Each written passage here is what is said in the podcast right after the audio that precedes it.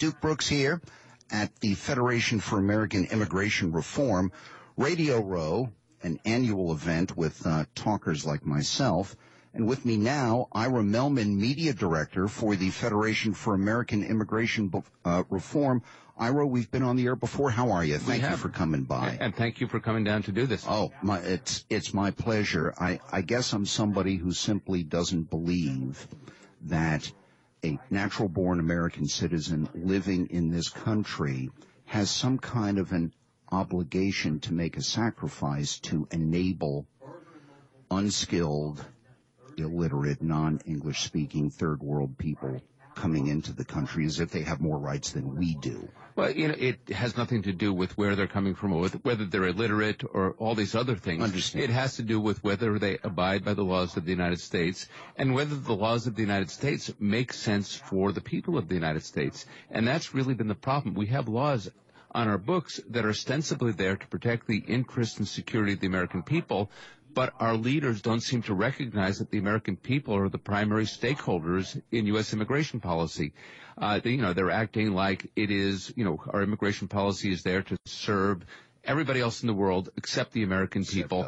And, it, you know, what we are trying to do is drive home the point to the American people and also to our elected officials that no, uh, immigration is a public policy. It is supposed to serve the public interest. And if it's not doing that, and the public clearly feels that it's not doing that, we need to make some changes. Now, do you yourself speak directly with any legislators on this issue? I, you know, I generally don't do the government relations and okay. I talk, you know, with, with the media. Uh, but you know, we are a big organization. Well, not a big organization. We, we are a multifaceted organization. Sure. We have people who are up there on Capitol Hill. Uh, we have people working in state legislatures across the country as well. Mm.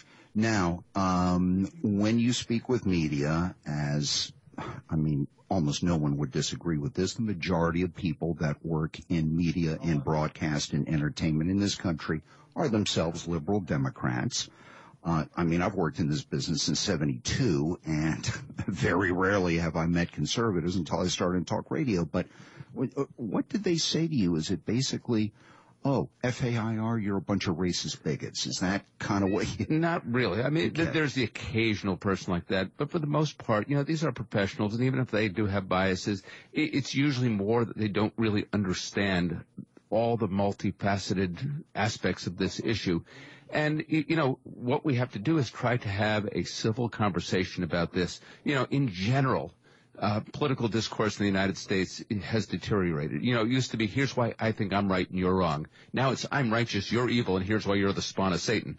Yeah. And, and, you know, if you take the time to talk to people, they may not always agree with you, but, you know, they, they realize that it's not a, you know, a hundred zero issue. It's, you know, maybe 55, 45, and that, you know, they tilt one way, you know, you might tilt the other way you know, but these are important issues that we need to be able to discuss civilly so that we can come to some kind of consensus about how we're going to proceed.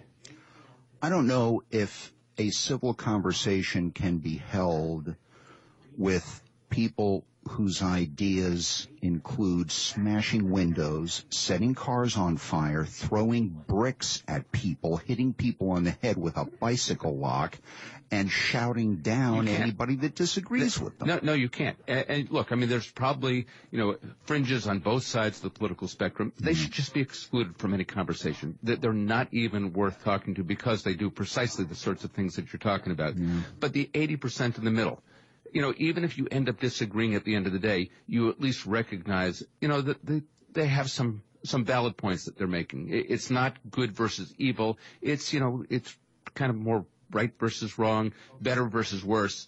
Uh, you know, that's where we've got to take all, all political discussion in this country if we ever hope to get anything accomplished.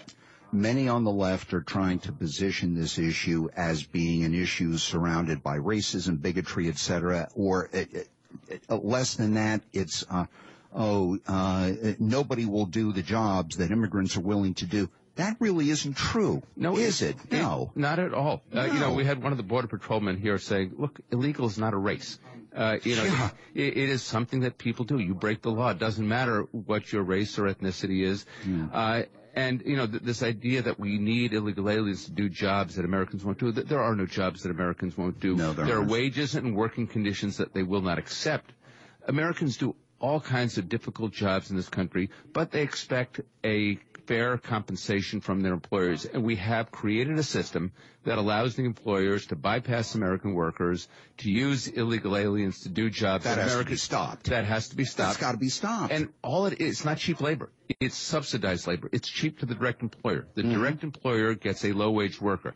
Everybody else then has to pay for the education of kids, provide the health care, provide all the human services that these workers and their families need but can't afford on the meager wages that they're being paid. So we're paying for it out of a different pocket. You're not getting anything on the cheap. It's simply coming out of a different pocket. And as we all know, when you get the government involved in dispensing these services, Oh, it's going to cost you a lot more than if you just paid for it honestly in the first place. and it's going to be completely inefficient as well. Ira, I know you have a, a meet. Thank you so much for being with us, my friend. We'll speak again. I hope so. I'd, I'd like to have you on the air again as, uh, you know, as the Trump administration moves forward and doing the things that he promised he would do. And frankly, I believe the guy, his record so far isn't bad.